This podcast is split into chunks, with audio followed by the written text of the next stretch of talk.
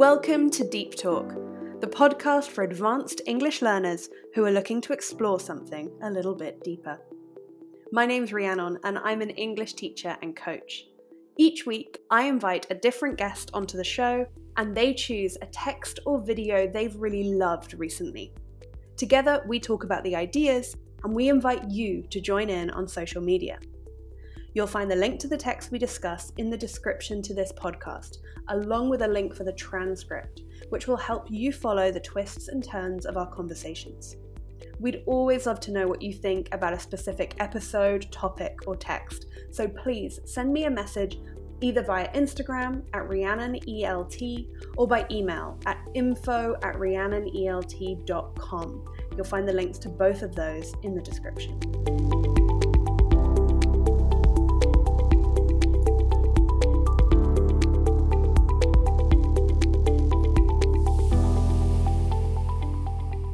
Welcome to episode 9 of Deep Talk. Today we are kicking off season 2 of the podcast and we are doing it with a bang.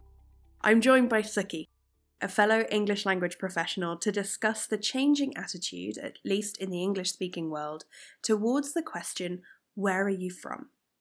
As always, we take a text as the basis for the discussion, and both texts Sukhi chose talk about the impact of this apparently innocent question on people's sense of identity, particularly when there is an assumption that the person is not from here, whether due to their ethnicity or perhaps their accent. As you listen, I'd love you to reflect on the impact of the question and whether the same conversation about how language should change is happening in your own context.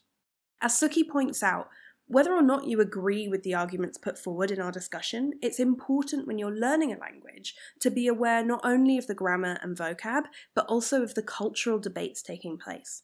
As social movements take hold, the way that we use language changes, and this issue is just one in a long line. Don't forget, all the transcripts for seasons 1 and 2 are available on my website if you want some extra support. I'll be back at the end for some more chat, but for now, enjoy the show.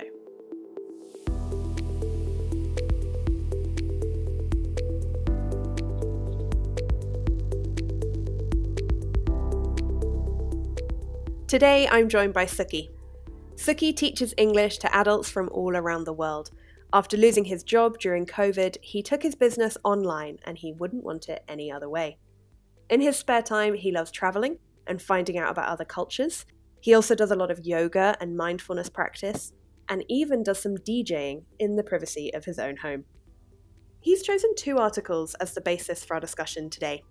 The first is from Harvard Business Review and is called What's Wrong with Asking Where Are You From? And the second is from HuffPost and is entitled Four Reasons Asking Where Are You From is Offensive. Sukhi, first of all, welcome to Deep Talk. Hi. Could you get us started by explaining what these articles are all about? Hi, yeah, thank you so much for having me on today. It really is a pleasure. Yeah, today's articles are about the way in which we ask or we sometimes ask people where they are from very innocently, not knowing the kind of effect it can have on certain people. And I think I'm interested in this topic because, as an English teacher, I think it's important to bring attention to how connotations change of what we say over time. Absolutely. So this this question, I think I first came across it from teaching English and from other English teachers sort of raising awareness of, I guess, the complexities of people's origins, uh, for, uh, for lack of a better way of explaining it. Some of our students, for example, might have grown up in multiple countries and then been living in another country for their adult life and then moved. And so the question of where are you from can be quite stressful for those people. It's like, well, what kind of answer do you want? Are you just asking me and then we move on? Do you actually want to know about my story? You know, what kind of answer are you looking for? And then it seems from the perspective of these these articles that you've shared, there's also the question outside of English language teaching where somebody, particularly somebody who is of an ethnic minority, gets asked this question with the assumption, well, you cannot be from here so give me the real answer. Yeah, absolutely. I think you touched on a couple of things there. Firstly, this concept now of something called third culture kids, which I've actually been talking about in in my lessons recently and asking what identity is and how closely linked it is to the culture you were you grew up in or the country that you were born in. So I think for these these people, these kids, or actually third uh, third culture adults as well, this question, "Where are you from?" does stress them out, and it becomes this like elongated answer. Yeah, you're like, well, immediately the person is okay. This is a long story. Have you got a minute? Yeah. You know, and then even having to answer that question when the person who asked the question was just asking it perhaps because we're so used to immediately saying what's your name where are you from yeah so yeah there's that point of things. And then also as you said you know english speaking countries are a melting pot of cultures.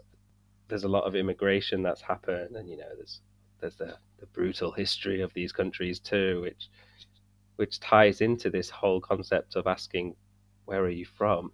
becoming sometimes offensive, particularly to the people who are nationals of the of these English speaking countries. For example, Canada, the USA, the UK, where the aesthetic of the person is not how it once was. Yeah. Yeah, absolutely. There's a really interesting book, I don't know if you've read it, called Brit-ish with the ish in brackets. Uh, it's by a, great writer called Afua Hirsch, and she is I think her mum is Ghanaian and her dad was German, um, but she was born in the UK. She's British, and it's a really interesting book. Like I thought I sort of knew about that. I thought I knew about colonial history. I thought I knew that like British people are not just white. But it was really interesting to hear her go into the history of British colonialization and how like our history like is oh god, I'm not explaining myself very well, but how British history is not confined to the British Isles and how things that happened in, for example, Ghana are also part of British history in a way that certainly we were never taught at school. And that ties in, I think, to that idea of identity, where the kind of standard, certainly the standard is that British people are white. And then beyond that, that if they are not white, they are somehow foreign as if their history has had no relationship to British history until they landed here. And that is so rarely the case. that is such an important point. Yeah, I really, I really like that you brought that up. And actually, that book changed me. Really? yeah, and I, I, I have been following that author ever since. But um, I read that book on holiday in 2020, I think. I was very lucky to have gone on holiday. I went to Crete, took that book with me, and it was very close to the BLM protests. Yes. You know, that was the, the, the, the big outcry and social movement of BLM. And actually, if I'm honest, that made me question a lot of things about my identity, about my past, what happened in my past, how the things that happened in my past because I I am an ethnic minority in the UK were not okay. And, you know, so this book really cemented, or what's the word? Like, crystallized? Yeah, yeah, exactly. That's it. Thanks. Yeah, crystallized uh, my experiences and how I was feeling. And, and yeah, great book. Really, really great good book. book. Very like both well read and factually rich. Like I've I felt like my whole view of British history and the way then that I have gone on to relate to other things that I have read about, for example, like the BLM movement.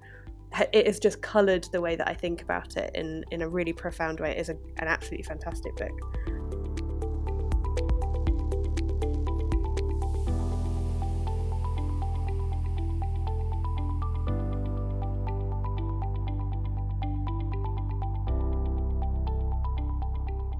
Uh, going back to the question of where are you from, the articles kind of criticize this question in a couple of ways. Do you want to maybe explain some of some of what those criticisms are and where they come from? Yeah, of course. And I think before I mention any of those, I think one thing that's really important is the intention of the question and the intention right. of the person. I've read up about and, and watched TED Talks about the same thing. And, you know, I, I've been on the receiving end of this question, and I always try to think about the context of this question before taking immediate offense. But every every person's reaction or story is their own. So yeah. just wanted to say that first. But asking where are you from and usually, this question is asked to someone who perhaps doesn't look like a stereotypical. I'm going to talk about the UK, like a stereotypical British person, which yeah. is white, white skin, English speaking. So asking where you're from is okay because then that person who's not white might say, you know, I'm from Manchester. Yeah. And then and then it becomes the next question, but where where are you really from? Mm, yeah and that's where it can it can get offensive because what that implies is you don't belong to the country that you're you're a national of yeah your identity is being questioned before even being before someone's even got to know you any further. Yeah. So the question can be quite alienating. I think because i was obviously coming as a white person in the uk I'm coming at this probably from the perspective of the asker rather than the askee of this of this question. And I was thinking like okay I've definitely asked it before and sort of questioning my own motives behind it. And I think for me what I was writing in my notes was like I think it just comes down to just accepting that first answer if somebody chooses to say my family are from Pakistan great that's the conversation that they have chosen to have if they have chosen to say, I'm from Manchester, I'm from Birmingham, I'm from London, then that's the answer. And that's, you know, until a different situation arises where a further question might be kind of natural in the context, they have identified themselves as British. I respond to them as British. And I think, yeah, I don't, I can't imagine that I would ever need to know where somebody's family was from. I'm not like I'm not a doctor. It's not as though I need to kind of fill in a form. And if you did need to fill in a form, it would be a question about ethnicity, not where are you from. It would be a very specific form. Um, I can't imagine why people need to know it, other than a stereotypical need to put people into a box and to say, okay, okay, that person's from India, that person from Nigeria. Okay, uh, now I know more about them. But in reality they don't. They know nothing about that person.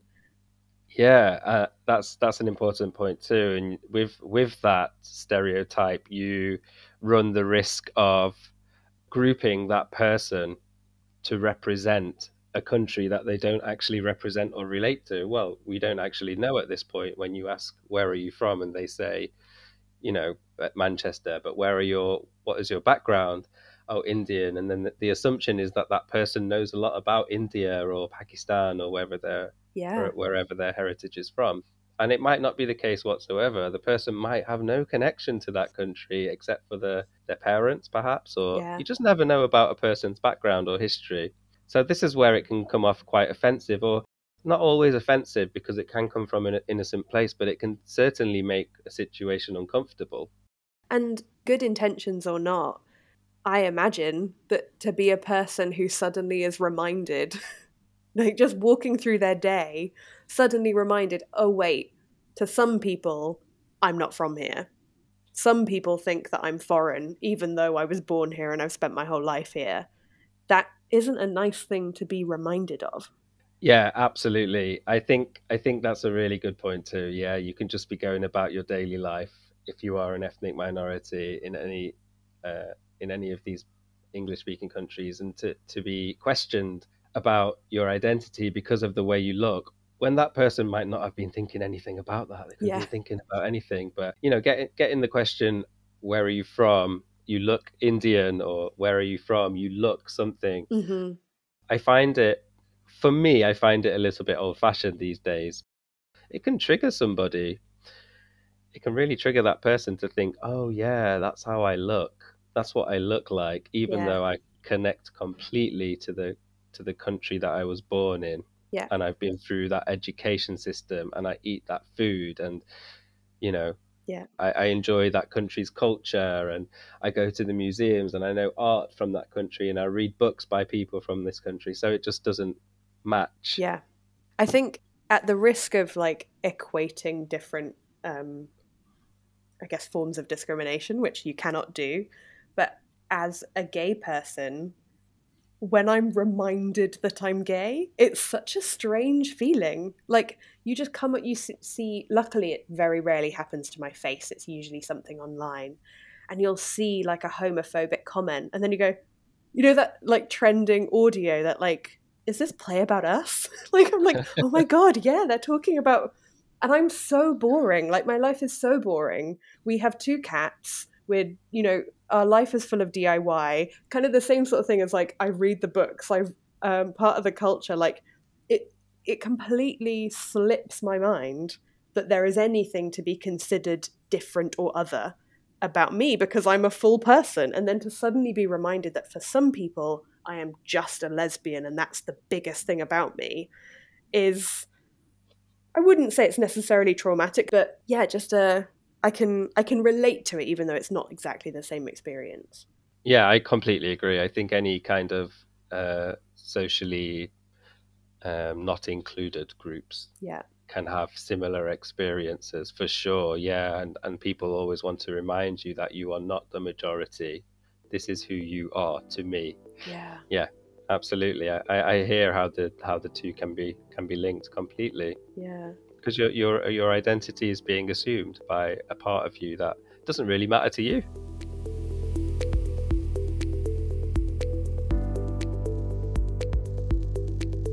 If you're enjoying this conversation and fancy getting involved in these kinds of chats yourself, my Deep Talk discussion program starts again in September. For 10 weeks, we'll be learning how to handle complex conversations on a wide variety of topical issues just like this one. Make sure you're subscribed to my mailing list or following me on Instagram to be the first to hear when places become available. Anyway, on with the show.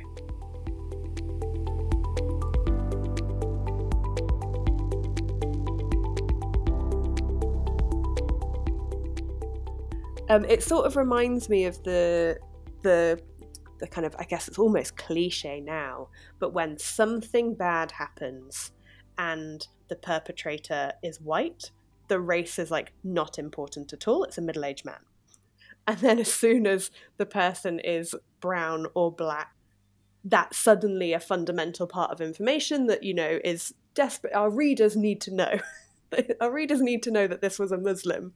And again, that sort of ties into that, you know, I guess people are being called to be representative of their race or ethnicity, country, whatever it is, um, in a way that is not called upon like white people in this conversation. Mm. Yeah, yeah, absolutely. And I think that comes down to like inherent institutional racism and racism at a deeper level, you know, which is being worked on. There's a lot of work still to be done in terms of that, and, and, and news portrayals of certain ethnic minorities certainly needs an overhaul mm-hmm. or is going through. But you know, I still see things, and this is another interesting thing about the English language. Certain verbs or uh, patterns of language might be used to describe, you know, somebody who's committed a crime who is from an ethnic minority, and it will be different wording for someone who is white. So that's another interesting thing to notice about news, the news, and how it's reported yeah. for sure. Yeah. Yeah. Yeah, and it, it reminds me as well of something that one of the writers in the article, um, in the articles, says about how, like in a work context, for example, the stress of the "where are you from" question doesn't necessarily come in discrimination, but it comes in a well, Diwali's coming up. How are we going to celebrate it? You would know, wouldn't you? you know, even if the person isn't Hindu or, or, their family isn't Hindu, there's an expectation on you to like know how to celebrate festivals, how to, you know, deal with a story that's going around, like a news story about racism, like how should our company respond? You would know. Um, how to to know what's going on in that part of the world. If there's a news story like there's an earthquake in India, do you know what's going on? you must have family there. Like, as if it's like people kind of, you know, Americans saying, like, do you know the Queen? Like, Yeah. of course I don't. yeah, yeah, that's a that's a good point as well. I'm glad you brought up workplaces because they can be awkward anyway, without any kind of race or any any other minority group involved. But yeah, this kind of assumption that somebody who is of a certain ethnic minority is representative of a whole nation or like a whole like uh, celebration is really really i find it funny. I shouldn't say funny but it's it makes me laugh to think that that's what happens still that that stereotype that assumption. Yeah for sure. And you know it's it's not for that person to be the representative of a certain country. It's for the people who are interested in finding out about this i don't know for example you said diwali to do the research. Like everybody has everybody has yeah, Absolutely. everybody has um everybody has the capacity to do the research so you shouldn't be asking people i feel like that now i might not have felt like that a few years ago to be honest the blm movements that book by afua hirsch Mhm. had such a big impact on me and i am you know even questioning my own prejudices and things like that that are in, instilled from being born in this country Do you mean to say that a few years ago you might not have felt so strongly about it? Um, I think, I think I didn't really. Uh, yeah, yeah. Firstly, this question: Where are you from? Absolutely. And I wanted to say, actually, when I was younger, I would totally adhere to that question. I would, I would, I would say, you know. But when I was younger, there was a lot more going on. I might have even because of because of what was happening in the UK or underlying racism, I might have even rejected that identity, that part of my identity, uh, the Indian side of my identity. Mm-hmm. But yeah, particularly after the BLM movement, I certainly have been much more open to exploring it, knowing what is right or wrong, trying to help. You know, as an English teacher, we do we don't we don't just have a job of teaching words. It's the culture of a country and yeah. the movements that are happening in the country. Every country is individual, and I think the UK is quite well can be quite progressive. You know, it's it's, it's if we compare it to other countries, I think it can be, and I wouldn't, as a as an ethnic minority myself, wouldn't want to really be anywhere else, which is in one way sad, in one way great, you know. Mm-hmm.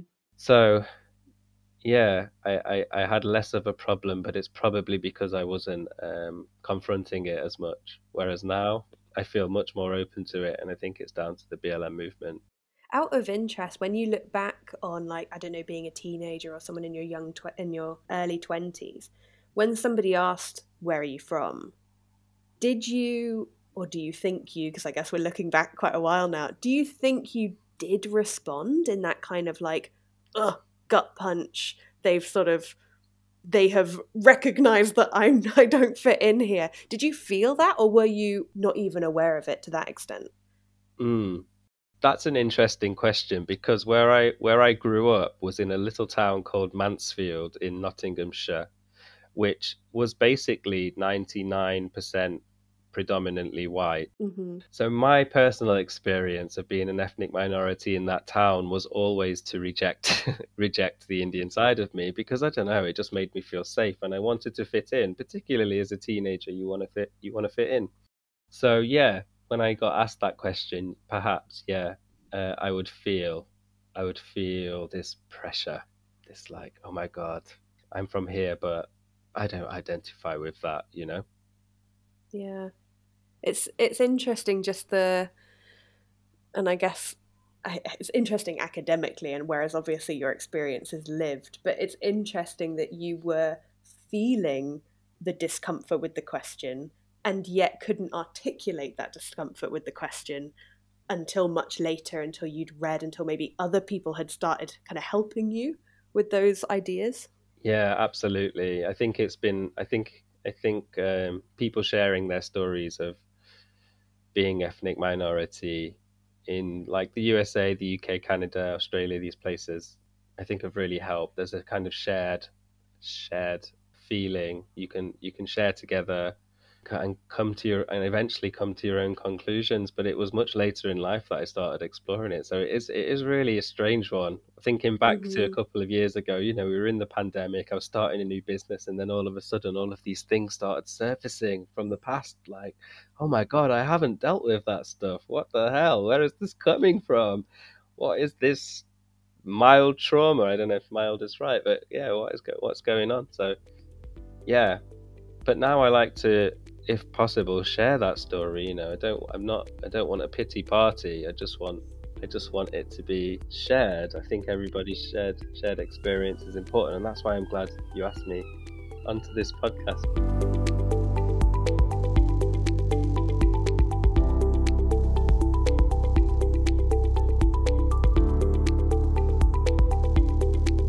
I, I do want to talk before we before we finish about your experience as an English teacher because you know we've talked about the assumption that British people are white.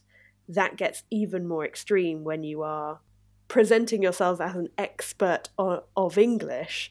So many assumptions come with that. Um, what has your experience been or what has your experience been of, of learning about things like racism within English language teaching? Mm, yeah.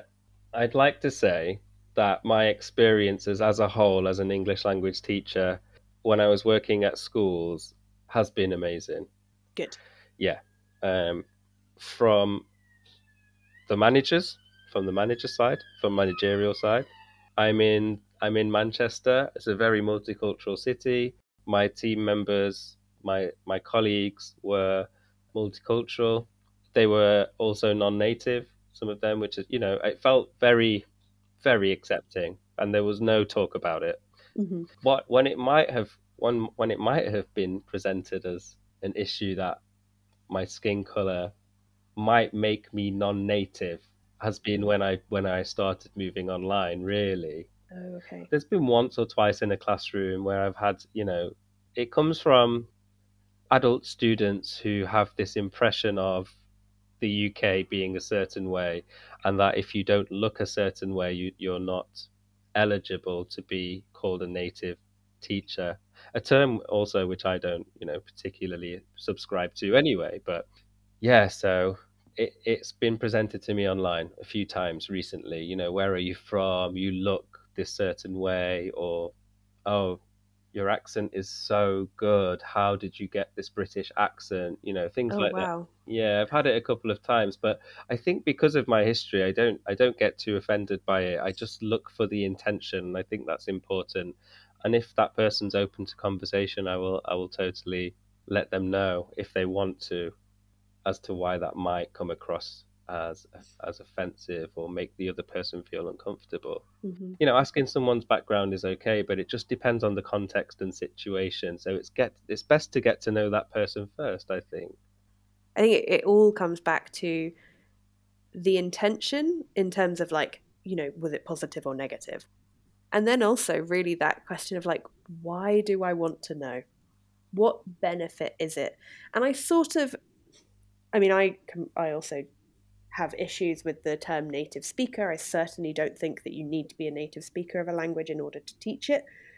I, I do sort of understand the perceived need from a potential student to know okay, what accent do you have? Like, are you teaching American English? Are you teaching British English? Do you have a particularly strong regional accent? Like, I don't think factually you need to know it. I don't think it will make a difference. The kind of quality of the teaching is going to be way more significant for you. But I understand that that might feel like a question that is relevant for them. And so I don't necessarily take offense when people ask me where I'm from or where my accent's from.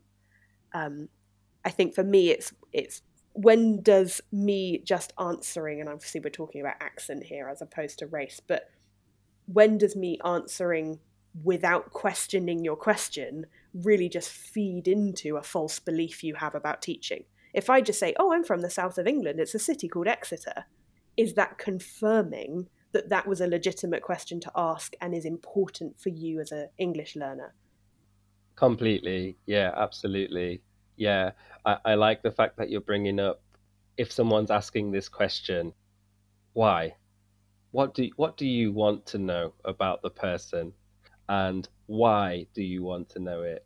It sounds a bit it almost sounds um like very deep or very like introspective to ask somebody when they're so used to asking where are you from? to now say to them why are you asking that? Yeah. it, it almost it can be quite jarring i guess for some people because it's such a natural question to ask but yeah i think i think what you said was spot on questioning yourself as to why you want to know where that person's from is really important these days and that's what's happening in the uk i think at least and that's what's happening with the english language you can find these articles online you can find them in ted talks this is what's happening so it's, it's good to keep up with the culture of the language Yeah, yeah, absolutely.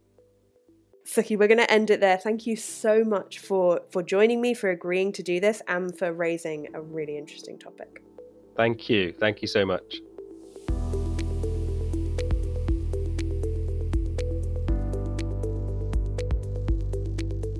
That was Sukhi and I talking a few months ago about the question, Where are you from? and the changing attitude many have towards it. My thanks once again to him for not only picking a topic which was interesting academically, but also for being so open about his own experience with how that question has made him feel in his life. This isn't the last you'll be hearing from Sukhi, as he and I are joining forces for an incredible event which will be taking place in August this year, 2022. The Mega Mindset Reset, name not yet confirmed, although I'm quite liking that one, is going to be a two week coaching experience designed to help you re examine and re evaluate your English language learning priorities in time for a new start in September. As I record this, Sukhi and I have a final brainstorming meeting set for tomorrow where we'll hash out all the details and we'll be sharing those with our mailing lists and social media followers in the coming days.